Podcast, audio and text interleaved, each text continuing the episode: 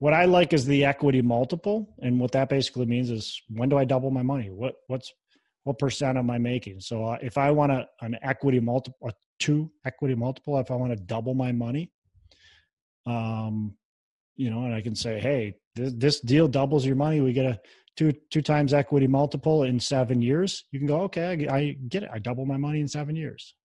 Great. I like the deal. Hello and welcome to Pillars of Wealth Creation, where we talk about creating financial success with a special focus on business and real estate. I'm your host, Todd Dexheimer. Now, let's get to it. Hey, our sponsor for the show today is Pine Financial Group, the leader in hard money lending in Colorado and Minnesota, and they were recently approved to offer their investment publicly. This investment offer is only for investors in Colorado and Minnesota and is only made through their investment prospectus. Get your copy today. Simply visit www.pineinvestments.com and click to get started. Look, there's a reason why some of the wealthiest people in history invest in loans backed by real estate. Learn more about the risks and returns at www.pineinvestments.com. Hello and welcome back to Pillars of Wealth Creation. I'm your host, Todd Dexheimer. With me today is Matt Jones. Matt, how are you doing today? I'm doing great. It's a beautiful day out. How about yourself? I don't know about beautiful. It's like 20 degrees, isn't it? It's been freaking cold lately, but hey, that's all right. We got to embrace it, right? We're from Minnesota. It's going to snow. Oh, actually it did snow a little bit, just a tiny bit, but we got to embrace it. It's coming. So, yep. Hey, for sure. Winter's here. I was talking to a guy just yesterday and I'm into winter sports, and he said he's not into really any winter sports. And I said, man, you got to get into winter sports. Winter gets long. If you're not into doing something outside, you got to enjoy it. So winter is actually, I look forward to it because we do a lot of downhill skiing and, we go outside and skate and just get out there and do things. So I kind of look forward to it. Although I don't like the 30 below wind chill at times, I do still enjoy winter. Yeah, that's fair. There are certainly a lot of opportunities for different things in Minnesota. It just kind of shifts around the seasons a little bit, and we get full, real winter. And people that aren't familiar with Minnesota, I mean, there's this snow that's on the ground today. This might not stick around, but very soon our snowfalls, that'll stick around until March. And the ice is on the lakes already, and that won't go off the lakes until, probably April and even sometimes in May. So that's just how it is. Yeah. We gotta love it. So Matt, anything new with you that you want to hit on, or? Well, I had some good reminders this week about how, managing tenants is pretty similar to managing employees. You got to continually train them, be firm with them, but fair at the same time, and just keep good communication so they know what's what, and so they can learn how to be good tenants and maintain good tenancy. Yeah, definitely important. You can't be too lenient on them. I mean, if you're always giving them the benefit of the doubt, they're going to step all over you and they're going to take advantage of that. So sometimes you've got to be firm with them, and you got to run it like a business. You can't be emotional with your tenants. You just can't. You just got to run it like a business. Yeah, absolutely. How about you? Anything new with you this week? Nothing too new. One thing I want to hit on is I talk a lot about, making sure you maintain your focus, cut out the BS, so quit watching TV. I don't really watch TV. But I found myself just fairly recently going, man, I feel like I'm just not getting a lot done. And I kind of took an inventory of what I've been doing. And I started thinking about kind of my day and what am I wasting my time on? And I found that I was actually going on my phone. And I don't even know why, but I'll be going onto my phone and I'll like search into some of the sports websites and check out like sports scores and check out stats and watch a couple highlight videos. And, it's like, it'd be like kind of here and there type of thing, but I wasn't tracking how much time I was spending on, but I'm just like, man, what am I doing? Like, why am I wasting my time on that? This is a bunch of BS. All it does is distract me from accomplishing what I want to get done. So that's you always you got to step back and go, okay, what am I wasting my time on? Sometimes we don't realize the little things add up and potentially really derail your day. So. Oh, I hear you. I used to waste a lot of time playing games on my phone. And then one day I decided enough is enough. And I deleted them all and haven't turned back. Yeah. And I kind of got into a little bit of that for a while. I didn't play a lot of games, but just like you get into these little kind of habits that distract you and they just do no good. So whether it's TV, whether it's games on your phone, whether it's checking sports stats or checking your news feed. I know people that have their news feed and they're always checking that. And like, it's just Facebook, whatever it is, you've got to cut those distractions out. And you've got to really just take inventory of what you're spending your time on. And are you being efficient with it? Yep. The more you take control of your time, the better off you're going to be in the Absolutely. End. Absolutely. Cool. Well, let's get to today's topic. Yeah, today we're going to talk about how investors get paid, and specifically in syndications. Awesome. I know, Todd, you've done a lot of syndications, and I've been a passive investor in a syndication too. So getting paid is a great and wonderful thing for investors. So do you want to just cover briefly how do investors get paid? And then we'll take a deep dive into the different ways.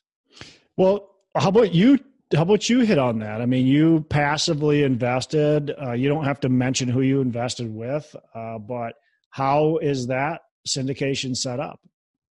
So it is, I get paid in a few different ways. There are dividends that I get every few months. And then when the property either sells or refinances, probably a few years from now, then I'll get my original investment back plus, a certain proportion of the profits based on how much I invested in the beginning.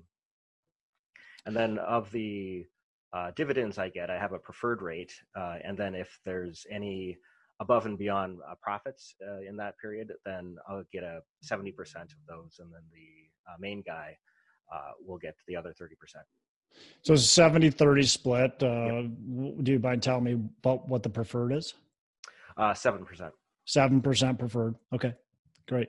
So yeah, 7% preferred, pretty common to have anywhere between a 6 and 8% preferred. I'm seeing that number going down. Seeing some people bringing it down to that 4 to 5% preferred even.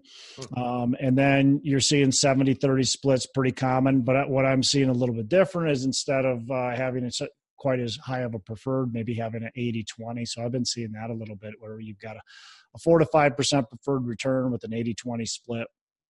I've even seen people do 85-15 and 90-10. Although you've got to question when you're getting those types of splits, is the sponsor really making enough money to make it worth their time, especially if things do go south? And that's one thing that you got to look at as a passive investor is how much money is the sponsor making? You don't necessarily need them to get filthy rich on the property, but you do need to make sure they're making enough money, because if they're not, well, then what happens when times get tough? I mean, that's a question you've got to really ask yourself. When things are great, they're going to be involved with the property. They're making money and they're making it easy. But when things go bad, when the curtain gets kind of pulled back, it's like, okay, do we really trust that they're incentivized to do anything, or are they just going to walk away? So my traditional setup has been as the sponsor. And so we're getting a 2% acquisition fee, and the acquisition fee is based on the purchase price. And so, if the purchase price is, let's call it $1 million, you get 2% of that. So you get $20,000. And what that does is pays for your efforts up front, pays for all your overhead costs that you've had up to that point. So you're going to have overhead costs such as, like, I've got some underwriters, I've got people that are looking for properties, and so you have to pay those people. You've just got general business costs, especially as you get larger. You've got general business costs, so the acquisition fee, helps, of course, pay the bills there. Plus, you're going to make some profit. I'm not going to say you're just breaking even on that. You're going to make some profit, unless you're only getting paid 10, 20 grand. And it also can get split because there might be other partners that you bring into the deal. It might just not be you. So sometimes I partner with other people. So might be, maybe that acquisition fee is $100,000, but maybe I'm only getting 50,000 of that, something like that. So that's 2% of the purchase price. And then you've got another fee typically, and that's usually called an asset management fee. And that's usually between 1% and 3% of the gross revenue. And it varies 1% to 3%, but usually it's kind of based on the amount of gross revenue. If you got a big property, 300, 400 unit property, and it's got a lot of gross revenue coming in, 1% is going to be plenty. If you've got, medium-sized property, 150 unit or so, 2% is probably going to be more standard. If you got a small property, it might be at 3 or 4% even if you get a small property. But what that does is that pays for an asset manager. Somebody's got to manage the asset. Somebody's got to make sure they're contacting with the property management, making sure the business plan is being followed, all that kind of stuff, make sure the construction plan is being followed, doing extra things beyond what the property management does to make sure you're getting the right tenant base and all that kind of stuff. So you want to make sure you've got a strong asset manager team or asset management team in place. That's really, really important. And then go ahead.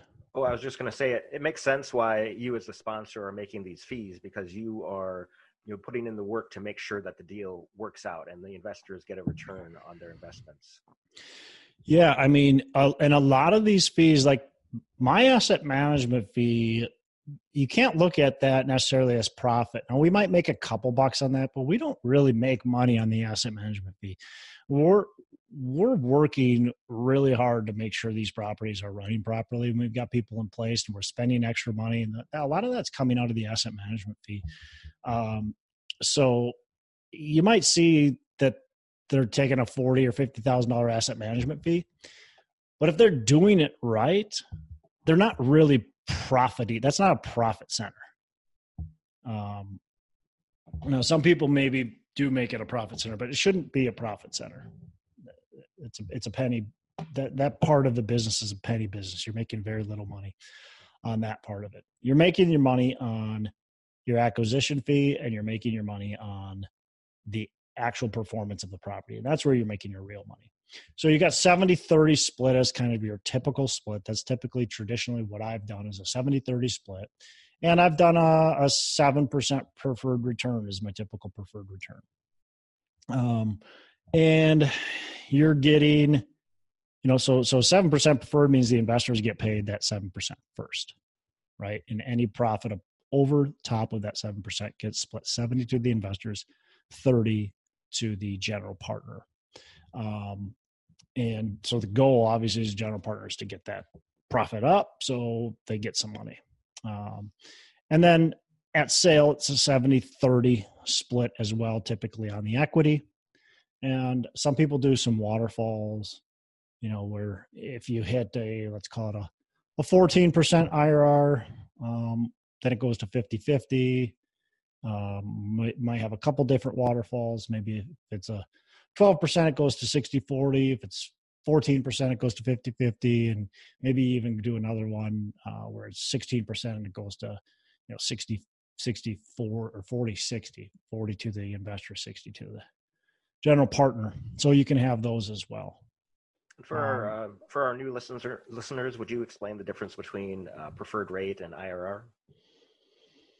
Yeah, so you've got a preferred rate of return is going to be just a simple, just kind of think of it as simple interest, right? You give $100,000, you're getting 7% annualized return, right? So you're getting $7,000 per year. So if you as an investor give $10,000 and there's a 7% preferred return, you will make $7,000 per year. If the property sells in 5 years, you'll make $35,000. That preferred returns means you make $35,000 before the general partner takes a dollar in profit. Every dollar beyond that you make is you get 70 cents on every dollar made after that. Right? Is that did that kind of explain it? That's yep. The preferred. What the IRR means is, and IRR is complicated, and IRR is easy to manipulate. So I actually don't like IRR that much. I like an equity multiple better.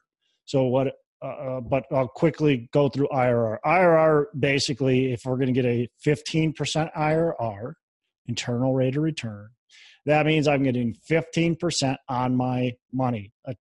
Think of it as a simple rate of return. So I got 15% simple rate of return. Let's use 20% because that's an easy number to go with. So if I get 20% return on my investment every single year, just a simple return. If I get 20% for 5 years, I double my money in 5 years, right? 20 times 5 is 100%. So that would be your simple interest. Now, in IRR, what that does is it takes into account the time value of money, meaning I didn't give you 20% return year 1 and year 2 and year 3 and year 4 and year 5. What I probably gave you is 8%, 9%, 8%, 9%, through the years. And then I give you a big chunk at the end. So what that means is, yeah, you did double your money, but as what IRR says is, yeah, but you weren't able to utilize that money every single, day or every single year evenly.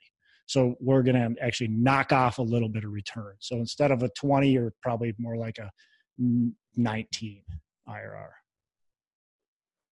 That makes sense? Mm-hmm. Okay.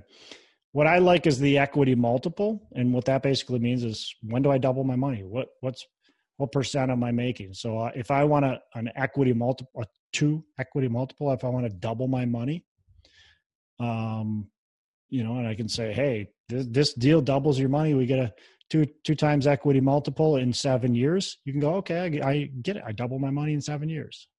Great. I like the deal, So I like that more than the IRR because I think it can be easily manipulated. Yeah. Yeah. And how long would it take to double your money if you left it in the bank? A long time. A long time. Yeah. Maybe never. Hey, let's take a minute to thank our sponsor, Pine Financial Group. Look, you work hard for your money. Is your money working hard for you? Because of inflation, money sitting idle erodes your wealth. Many investors understand that real estate is a great investment, but may not want the effort or the risk that comes with owning their own property. They want to sit back and have payments hit their bank account each and every month. Stop eroding your wealth and start building it by asking your money to work for you. You should be earning profits while you sleep, an investment backed by real estate. Pine Financial Group, the leader in hard money lending in Colorado and Minnesota, was recently approved to offer their investment publicly. This investment offer is only for investors in Colorado and Minnesota and is only made through the investment prospectus. Get your copy today. Simply visit www.pineinvestments.com and click to get started. There's a reason why some of the wealthiest people in history invest in loans backed by real estate. Learn more about the risks and returns at www.pineinvestments.com. It's www.pineinvestments.com. So that's kind of the traditional model, what we're seeing in a syndication. And I actually think it's kind of an interesting, I was talking to somebody the other day and they're like, the syndication model, like who came up with it and why? Like when we look at like right now, what's, what everybody else is making. Like let's look at the stock market, for instance. Stocks return, 8% after paying fees and stuff like that. You're probably like closer to 6 to 7%. Okay. That's your average return. And it's a volatile market, right? Stocks are volatile, easy to lose money, Sometimes you gain a lot, sometimes you lose. We know it goes up and down. It's like a freaking yo-yo, right? Well, real estate is the second safest investment behind U.S. bonds, and it's the highest rate of return ahead of stocks. So if we've got the safest investment, why are we paying that much money to our investors? So it's a really interesting model. And what's happening is it's hard to hit those metrics right now. It's hard for deals to work because the model has pushed so much to get these 15 to 20% IRR, internal rate of return metrics. Where we're trying to double our investors' money in between 5 to 7 years. That's really challenging to do right now. And so I was talking to somebody about this, and they're like, it's just really crazy that the real estate industry has decided that this is a necessary thing to do, where every other industry, a 6 to 8% return is damn good. That's kind of got me to thinking about my modeling and what I'm doing. And not that I don't want to give my investors a lot of money, but I also want to do real estate deals, and I want to figure out good ways to make it a win-win for everyone. So I've kind of been playing around with different modeling on how to make it a win for everyone. So how, for investors that are looking at different syndications, each one is set up differently. How can they decide what model is right for them? Well, for one, it comes down to preference. Here's what I would be cautious about. A lot of people are promising great returns. I shouldn't say promising, because if you're getting a syndicator that's promising, that's a big red flag right there. But a lot of people are showing these fantastic returns. And quite frankly, I think if you're being shown returns that are much over 15% internal rate of return, I think you're being sold a bill of goods. I don't think in today's market, I don't think that's very, very responsible. If we're 16 or whatever, but I think, I've seen some fairly recently that are around that 20%, 19, 20, 18. And I think that's challenging to me to look at seriously and say, are you really going to provide that return? And why are you so optimistic that you can get that when right now our market is not behaving like that in order to achieve those numbers? So, as an investor, I think you really have to look at the model. Obviously, you have to look at the performance, but you have to look at the numbers really carefully and how are they truly achieving these numbers, and what are they really perceiving as being able to, the metrics they're being able to hit. I think you need to educate yourself. I think you really need to educate yourself. So I think you need to be very aware of what's going on in the current markets and what could be going on in the future, and decide, okay, does this investment really make sense? And it seems like the higher projected returns that someone is talking about, the higher risk that investment might be as well. I would say so. Yeah, I would say if you're seeing projected returns in the 18 to 20% range, I think it's super high risk. I think it's extremely high risk that you're not going to make those returns or even get close to them right now. Or I think it's a sign. Personally, I think it's a sign of a company that maybe is a little too optimistic and is not being prudent on what they're really what's going on in the market. And I don't want to sit here and slam everybody, because that's not my intent. So, there might be some deals that are just that good, but I think I don't think there's a ton of them out there like that. And I know, Todd, you were looking at different kinds of models for your investor paying. What sort of models were you looking at? Yeah. So right now I'm going, okay, I want different strategy. I want a different strategy that allows me to get into deals that are still good deals. Like I don't want to just get into deals just to get into deals. Doesn't make that doesn't get me going at all. But what I'm looking at is, okay, how do I make this deal work really well for my investors and yet really well for me, providing them good, ample return. So what I'm looking at is getting a nice, solid preferred return with very little or no upside equity in the deal. So I'm looking at different ways of structuring that where we're maybe providing a 8 to 10% preferred return on the cash on cash. So they're getting that 8 to 10%. And then upon either a sale or a refinance, they're getting some additional upside. And so they're getting like an additional couple percent of preferred return. So overall, their pref over the life of the investment would be that between that like 10 to 12%. They're sharing less in the upside, potentially even none in the upside, yet their downside risk is very, very limited because it's highly preferred. You know, we're at, like I said, we're at 8 to 12% preferred. So the investor can sleep pretty well at night going, I feel pretty confident I'm getting my 12, my 10, my 12%. Now, they might say, well, but I don't like the fact that I don't share in that upside. But the thing is, you don't share nearly as much in the downside either. The good thing, like what I like about the model that I'm kind of creating is that I'm not taking the asset management fee anymore. And it's all preferred. It's all a pref.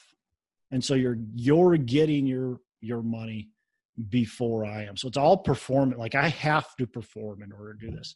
The other thing I like is it gives me an opportunity to do what I want with the property. So I don't necessarily have to be tied to this 5-year plan. I can go out farther down the road, a 10-year, 15-year. And so that's kind of what I'm looking at is how can I get into properties and maintain ownership for a longer period of time and still be really giving my investors a positive investment that gives them very solid returns. So it seems like this is a more a way for investors to feel that their returns are more reliable and they know what they're going to get and you know how long they're going to get it for a longer period of time.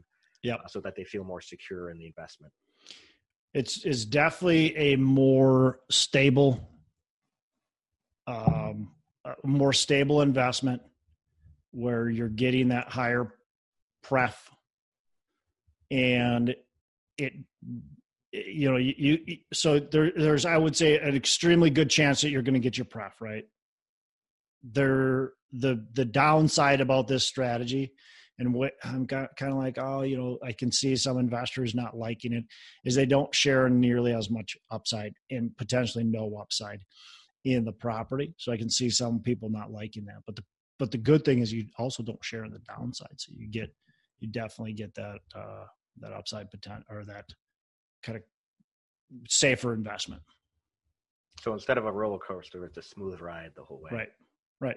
Yeah, you know what you're going to get. I mean, you know, at the end of the day, when you put your investment in, you put your $100,000 in, you're going to get that preferred return. It's still not a guarantee, right? There's no guarantees, but it's I don't get paid as a sponsor unless that happens.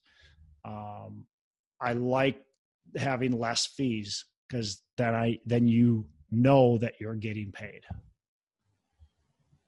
Yeah, that makes a lot of sense. Yeah.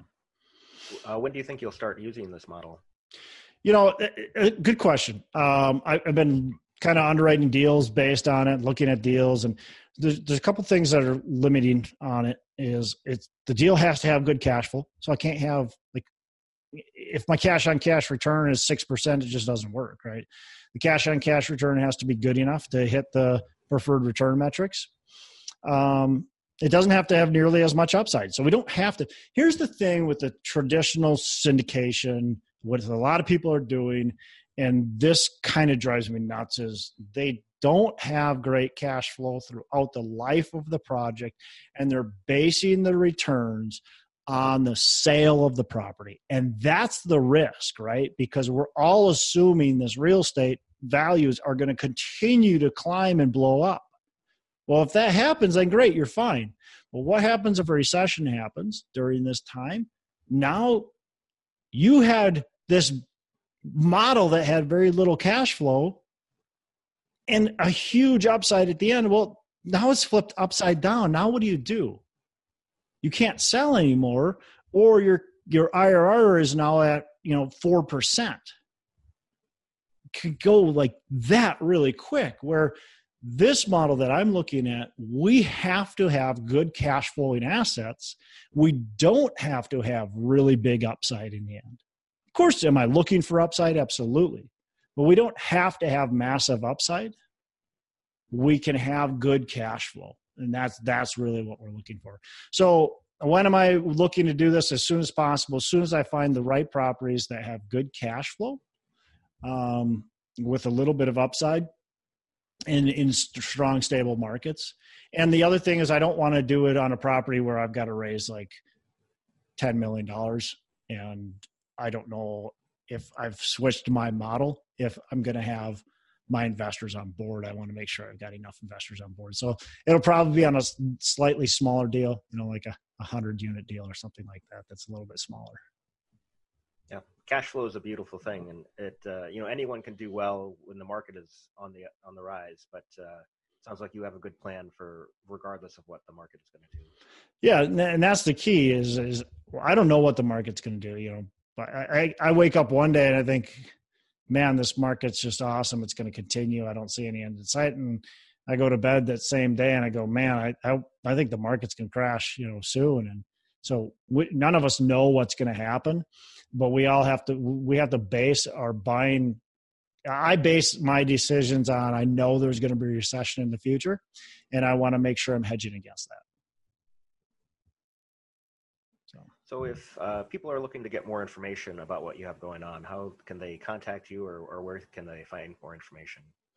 Well, yeah. I mean, if anybody wants to talk to me about, really anything I do, I mean, I'm definitely an open book. I'm happy to share. I mean, that's why I have this podcast. So, but they can go right onto the website. I actually have a special report on the website, VentureDProperties.com, VentureDProperties.com.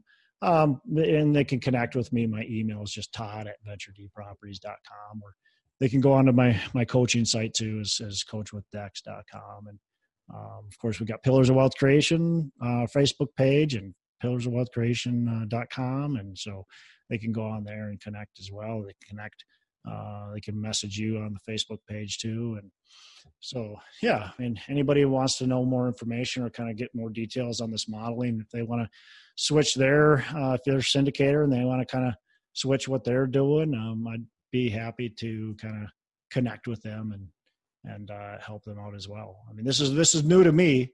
Right? I've been doing the 70-30 split, 2%, 2%. And so this is kind of a new model to me. So I'm molding it as I go, trying to work it around the right deal, make sure that it works well for the investors and for my company as well. Very cool. Yeah. So anything else to add about your new system? No, I think that's about it. I mean, I don't want to be a dead horse. I mean, it's honestly, it's all about providing your investors really good returns and providing them something with safety and security. It's backed by real estate, of course, which we love,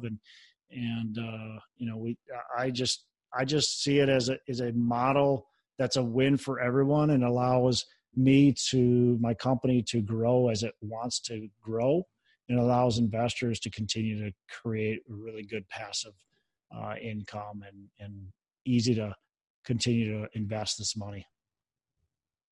Perfect. So awesome, man. Well, that's it. That's all we got. So we'll talk to you next week.